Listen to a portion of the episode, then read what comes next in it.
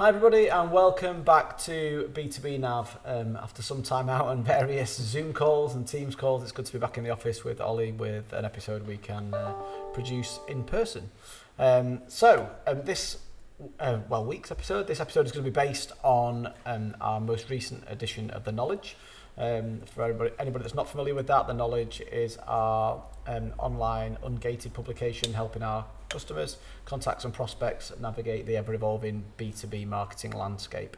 And this month's edition is all around the future of web, as I would call it. So Ollie, as our head of digital and tech, is well placed to offer clients and anyone out there any relevant advice on this. So I guess the evolution of web and the evolution of web platforms is a big topic of conversation at the minute for many clients and many people we're working with. And then one of the kind of chapters within The Knowledge this month is things are different now and it's time to kind of evolve that platform further. Do you want to elaborate on that as kind of an outline comment? Yeah, so I think we actually kind of teed this up. I can't remember how many episodes back, but we talked about kind of white papers and their place in B2B and the direction they were going. And I think within that, if I remember correctly, we kind of expressed that white papers are great and they have their place, but it's quite old school. Mm-hmm. So we're looking at what future there is in terms of kind of putting content out there that's interesting and engaging. And I think if we admit to ourselves, we all have pretty poor attention spans these days. So it's trying to position content in a way that really engages the user, keeping it short, keeping it snappy, keeping it engaging and flowing and moving and surprising with something new. And that's what we've looked to deliver with the latest version of The Knowledge, which will be coming soon. But in terms of that, the website as it stands at the minute, so it's interesting when we're looking at this. So every business has a website, pretty much. Yep. And from your experience, is that something that once it's built, they continue to invest and develop, or is it quite static for a period of time? What's your take on that kind of thing? I mean, I guess it depends very much on the company, but I think for in the B2B space, certainly we see most of the time that that's a very static thing. You developed it. Often you've not really consulted users or had users involved or customers involved in the process of designing and building that. You launch it and it stays like that for an awfully long period of time. And you might build the odd extra template here and there as you go throughout that journey. Yeah. But it's rare that companies are really looking at that and looking at how well it's working and looking at how to evolve it. So no, I think at the moment it's probably too much on the static side. And do you think that's because in the past it was quite a central aspect of the marketing mix, so it was kind of let's drive traffic to the website, whereas now with the introduction of social channels, with the introduction of different avenues and that kind of user journey, it's not all orientated where everything points towards that website. And what's your take on that as a statement? Yes, you've got a point, which it's not necessarily the central piece these days, in that there are social pages where people can go to and can be a bit more of that hub. So if you're putting content out there, for example, somebody might not visit your blog anymore to explore your content. They might be getting all that from a social media point of view. But I still think the website plays a very central role in a lot of your activity. It's no longer a linear journey of somebody finds out about you, they go to your website, they find out a bit more, and then they contact you. Obviously, as we know, the journey's far more complicated than that these days. There's a lot of steps involved. There's a lot going backwards and forwards, going between your social channels and your website, going between competitors and then back to your website, doing a lot of comparison. But I think your website's still very central. I think the main trend for me is all around user experience and customer experience, and realizing that delivering a good customer experience is what people expect these days, largely from the trends that we're seeing in B2C, that delivering a good customer experience can be a major differentiator when it comes to making a buying decision. So I think we're finally catching up to that and creating web experiences that deliver on that promise. And in terms of that buyer journey and that kind of linear experience, because I guess what I would term old or aged website designs, whether it's based on a template or whatever, but followed the key principles of here's who we are, here's about us, here's our work, here's our team, contact us, which I think are pretty generic on most people's websites, regardless of the company size. And yes, they may have changed style and presentation and so on over the years. But that introduction of more this non-linear selling, non-linear sales process these days, and the modern B2B buyer's experience of working their way through that journey, is that what's forcing these considerations now to not only take websites to the next level, but potentially completely overhaul them in the way they're designed and the way that user experience flows? Yeah, I think we've seen a lot of stats out there which are all about how the buyer journey's not getting shorter. It's probably actually longer than it's been. It's just that we don't see a lot of it because it's where the buyers are doing all their research. Mm-hmm. So we're seeing a lot more of that kind of content information being loaded onto the website, which obviously completely changes the journey, completely changes what you need to be communicating on your website.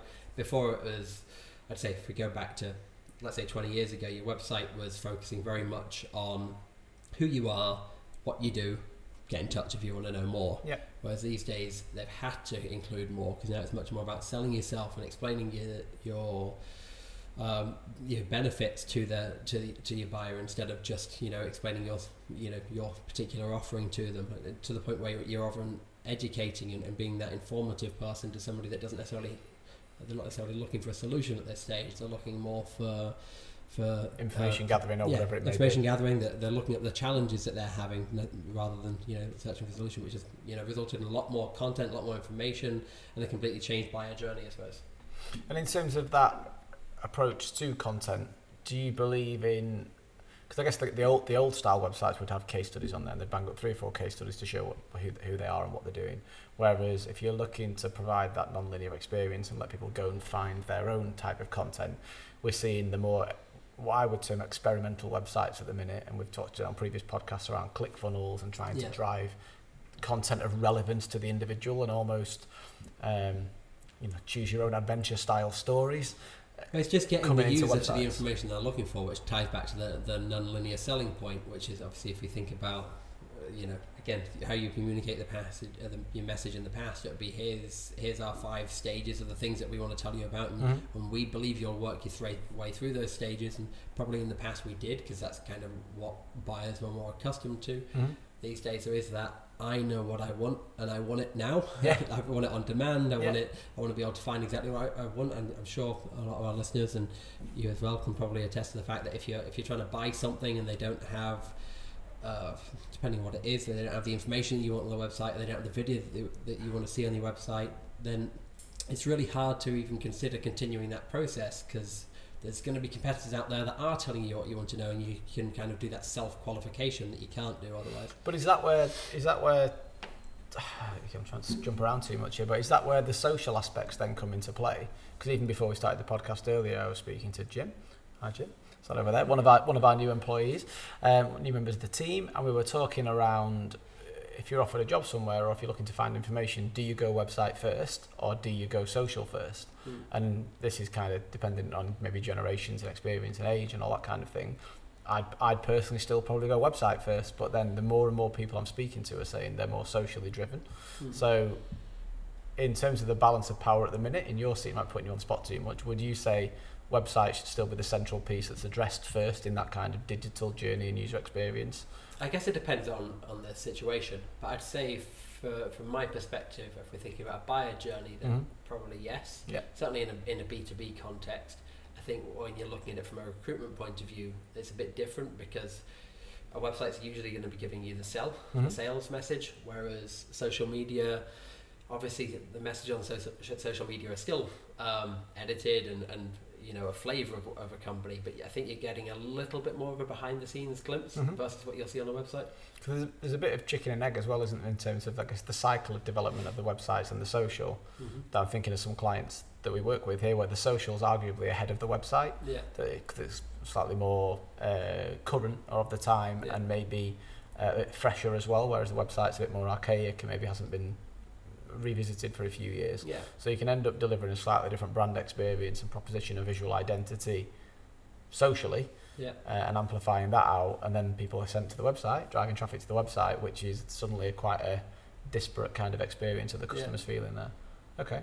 In terms of there's some stats and the knowledge that I'm looking at here in terms of 84% believe that a functional website still is an essential part to drive business, but of those people surveyed, 30% of B2B business leaders owned up to delivering a poor digital experience. Quite funny, isn't it? It is when you read it in that kind of combination of the way I've just looked at it there on the page. But in terms of that poor digital experience, I think we do find quite often a bit of lethargy, and whether it's time, budget, or whatever the limiting factors are. Are there any quick wins website-wise at the minute that people can think about, even in just embracing or learning more about as websites are continuing to evolve?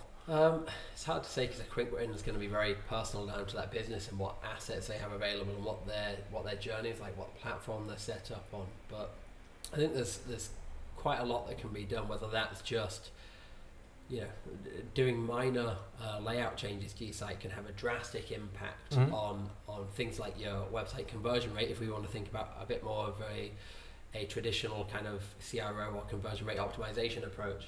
And then if you want to go a bit further into it and deliver a greater customer experience or a more modern customer experience, then there's avenues you can go down there, whether that's including more aspects like animation, or even going into things like 3D if you've got physical products that you want to be able to show off virtually.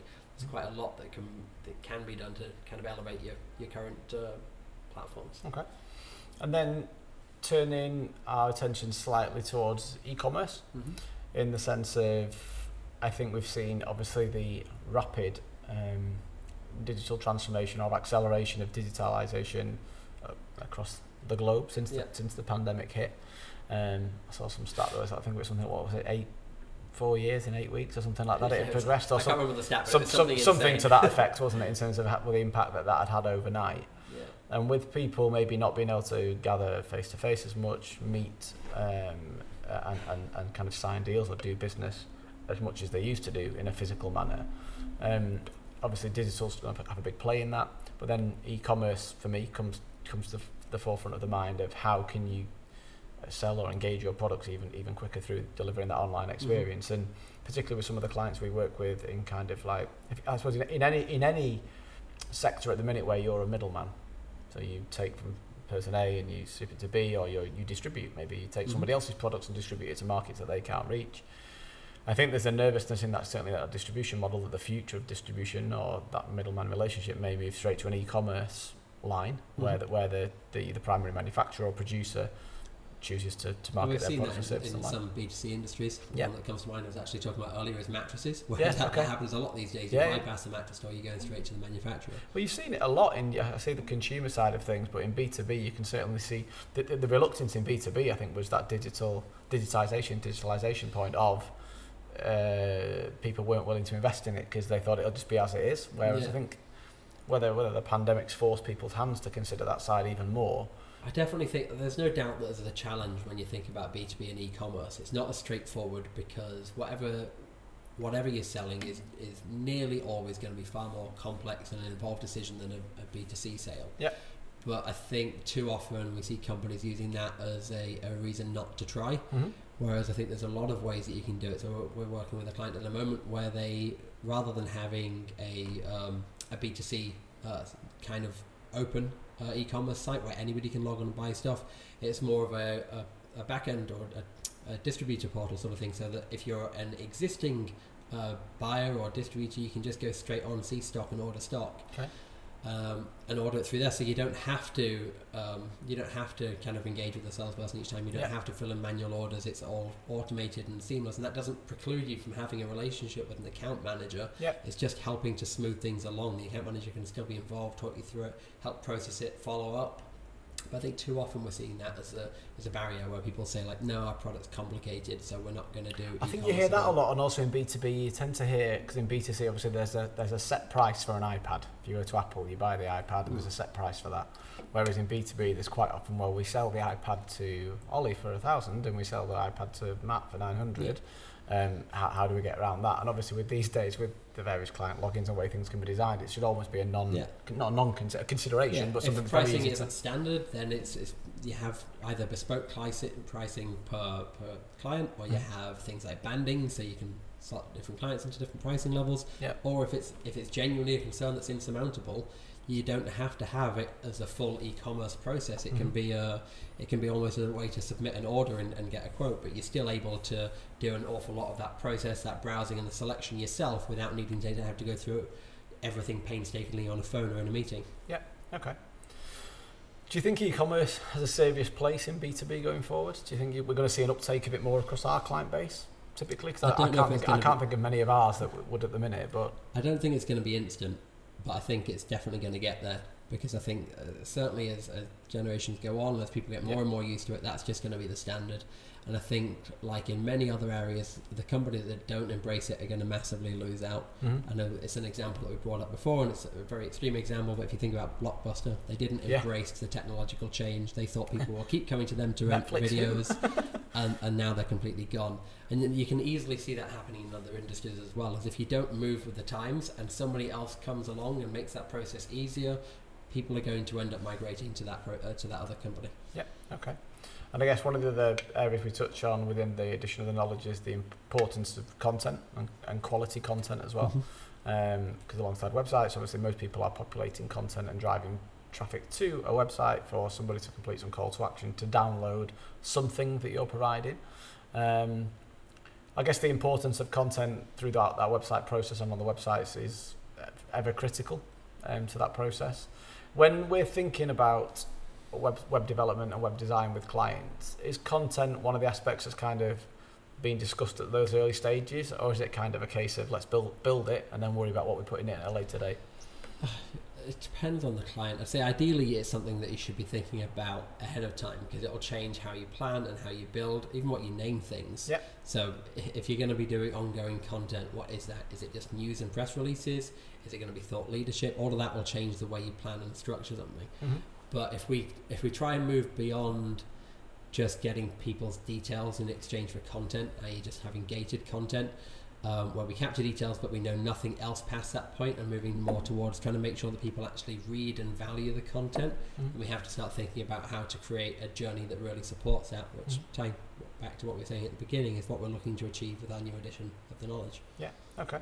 And tying into what you said there about delivering that experience, so we hear the word experience an awful lot at the minute in B2B, and it's often poorly defined or undefined in people's explanations of what they're actually referring to. But when we're talking about the experience of somebody on a website, mm-hmm. what's your take on that? What's your overarching kind of explanation of that? I can sum it up as it's the feeling that you get from using a product or a service, in this case a website. Yeah. So does it leave you feeling positive or does it not? If the answer is no, if it's cumbersome, if it's frustrating, or if it's just dull, then you walk away from that experience with no enhanced feeling, or possibly even a worse feeling towards the brand that you're interacting with. Yeah. If you can nail that and get it really right, then that's something that person can go and feel happy about, feel positive towards future engagements, and depending what it is, and if that's appropriate, potentially sharing it with other people and getting colleagues involved and things like that. Mm-hmm. I'm not saying that if you've got a great piece of content that's really unique, that's going to go like wildfire and everybody's going to share it with everybody. Yeah. But in some situations that will happen if it's relevant to people. The other stat in the knowledge that 88% of users are less likely to return to a website after a bad user experience. I'm surprised it's not higher. Yeah. I was quite surprised that was only 88%, because I think for me personally, my personal life, as I say, if you have that bad experience on the web, you probably avoid it like the plague. Unless you've got no alternative. Yeah, potentially. Okay. And I guess in terms of the future of websites, in terms of the direction we're seeing them head in, and we've touched on it in one of the previous podcasts around the non-linear experience and kind of moving towards what's been notionally termed as Web 3.0 and the future of web design. Have you got any nuggets on that or any kind of insights into the general direction of the kind of Web 3.0 thinkings for the meantime?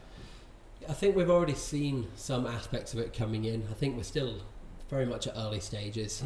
I think some of the popular terms you'll have heard mentioned in recent years, things like AI, I think are going to be playing a much wider role in content and web experiences. So for example, if I remember correctly, as part of Marketo's offering, which is the marketing automation platform, they have something that was termed Content AI. I believe they've renamed it now, but it would basically be surfacing content on your website that would be relevant to users, and based on which pieces of content people were clicking and certain profiles were clicking, they'd show more or less of that content to make sure that people were more engaged with your site. And I think we'll see more of that, whereby we're surfacing content or information that's relevant to users on an automatic basis, and relying on AI to make that sort of decision. We're seeing the same sort of AI being used in the likes of search engines to help you find the content you're looking for, within your voice searches to help make sure that's giving you the right responses. So I think we'll see more and more of that helping people navigate to the right information. Okay. Great. And I think another area that we touched on briefly a little while ago was I think there's definitely a role for 3D graphics and that kind of thing to help bring to life, I guess, more physical things that can't be easily shown within a virtual environment typically. Mm-hmm. So street maps have obviously been doing this for years. I often use it from the point of view if I'm traveling somewhere I don't know where's the car park. It really just helps you understand because it's easier to understand than looking at a top-down map. But the same goes for any of our clients when we're looking at anything that's kind of more larger equipment, industrial equipment, or physical equipment in general, because you can just look at it, you can spin it around, you can get a different view. I was using it the other day on the Currys website to look at coffee machines and being able to see different angles of it and understand what was going on there. So I think we'll see more and more of that. And actually, Currys is a great example for anybody not familiar with Currys. It's an electronics retailer in the UK. Mm-hmm. They have AR and VR experiences now for looking at some of their products. Also, they've implemented recently a kind of a live video chat where you can have somebody in store walking around and show you different products. I saw that on the adverts, yeah. So obviously I'm presuming that's in partial response to coronavirus and not being able to visit stores, but that technology is going to be here to stay. That's just making your online experience better, mm-hmm. Finding different ways to, I guess, bring physical experiences to a virtual world. And I suppose in terms of reservations to people updating and overhauling the websites and bringing it into that kind of more modern era, we'd recommend going back to purpose. What's the purpose of the website? What purpose do you want it to serve? Is it a lead gen website? Is it more about awareness? And where does it fit into that marketing mix and buyer journey? Mm-hmm. But there's a lot of reticence, I guess, from people sometimes to even go near the website because they've either been burnt in the past or had bad experiences, or it's taken too long, or it's seen as a very costly exercise. Mm-hmm. Is that still the case to this day in terms of if you want to improve or uplift an existing website, can modifications be made to kind of pull it through, or mm-hmm. is it best going back to the start and starting afresh? I suppose like anything, it really does depend. There's always the possibility to work on an existing site, and provided it's not everything that needs to change, that's probably where we'd recommend starting. Mm-hmm. Certainly if you've had professional developers working on it the first time around, there's a good chance that it's been built in a way that can be extended and that would probably be a good starting point. Mm-hmm. What we normally recommend doing is just carrying out some initial research, get some customers on it. It's quite easy these days due to the advancements in some of the software as a service platforms. It's quite easy to have screen recording and things like that set up so you can have your customer walk through it, explain what they're doing, and all that's recorded so they can talk through, vocalize their experience, use that kind of research mm-hmm. to go back and start looking at how you can optimize the experience. And as you say, you don't necessarily have to completely rebuild everything. It can sometimes be quite straightforward minor changes to your existing site that can make it start working a lot better. Okay. Particularly if you look at sites like Amazon. I can't tell you the last time Amazon had a major redesign. Mm-hmm. I think it might have been more than 5 years ago at this point, but they will always be adding new things to it, always tweaking the way it works. The same with things like Facebook.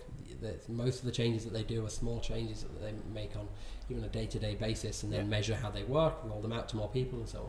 And in terms of that continued optimization, conscious of the time, but I do want to touch on this just briefly. In terms of that continued optimization and improvements that you're making to the websites as you go, mm-hmm. it's important that you've obviously got the tech stack and the knowledge and the insights to enable you to have those informed considerations as you go.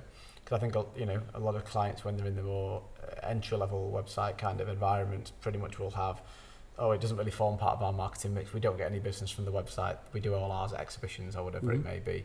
Whereas for me, I always think, you don't know what you don't know. And you don't know who comes on your website and drifts off. You don't know who you don't remarket to. And I find it impossible to believe that even if you've started that conversation in person, that the website is still not forming a part of your sales process. If I'm going to meet somebody at an exhibition and they're going to tell me how great their company is, that's one thing. I'll listen to them, I'll be engaged, but then you'll go away, you'll have a look at their website and understand from that point of view what their offering's like, how trustworthy you think they are. And you might never talk to them through the website, but you've gone back and checked it, and then you'll continue that conversation with the person that you knew. And in terms of to give you that kind of level of information and insight, obviously we can talk about on different podcasts, integration with the tech stack into your various CRM systems or marketing automation software. However, the tracking of that user whilst you've got their attention in that moment when you've got them on the website and where they go and what they look at and how they engage with it from a tech perspective. I know there's various pieces of tech out there that can do that. Have you got any quick wins or recommendations for anybody listening to sort of think about or learn more about? Yeah, I mean, there's two platforms that spring to mind that if anybody just wants to have a quick look at what people are doing on your website, you can sign up for a Leadfeeder trial. Mm-hmm. I think you get 2 weeks free, and that can help identify which companies have been on your website.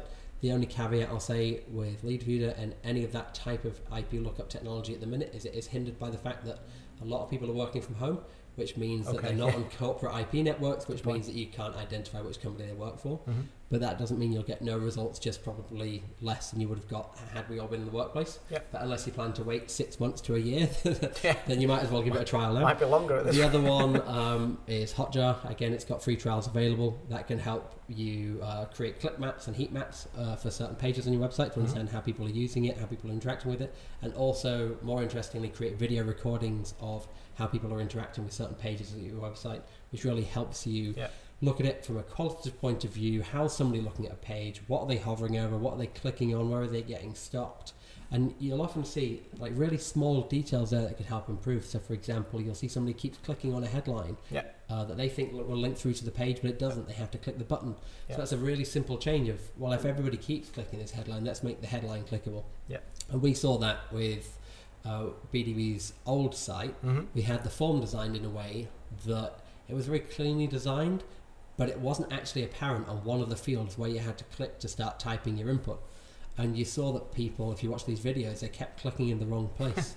And it's like, okay, well, we're going to have to change that form design. Well, that's because the perfect example of optimization, isn't it? If 1 in 3 people is struggling with that, obviously they'll get it right eventually, but that's 2 or 3 seconds of annoyance. And again, coming back to the customer experience point, we don't want anybody having, ideally, any seconds of annoyance when they're on your site.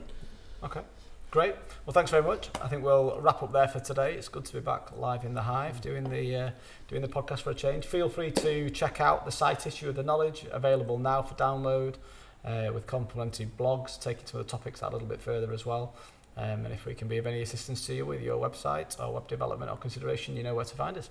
Thanks very much. See you next week. Cheers.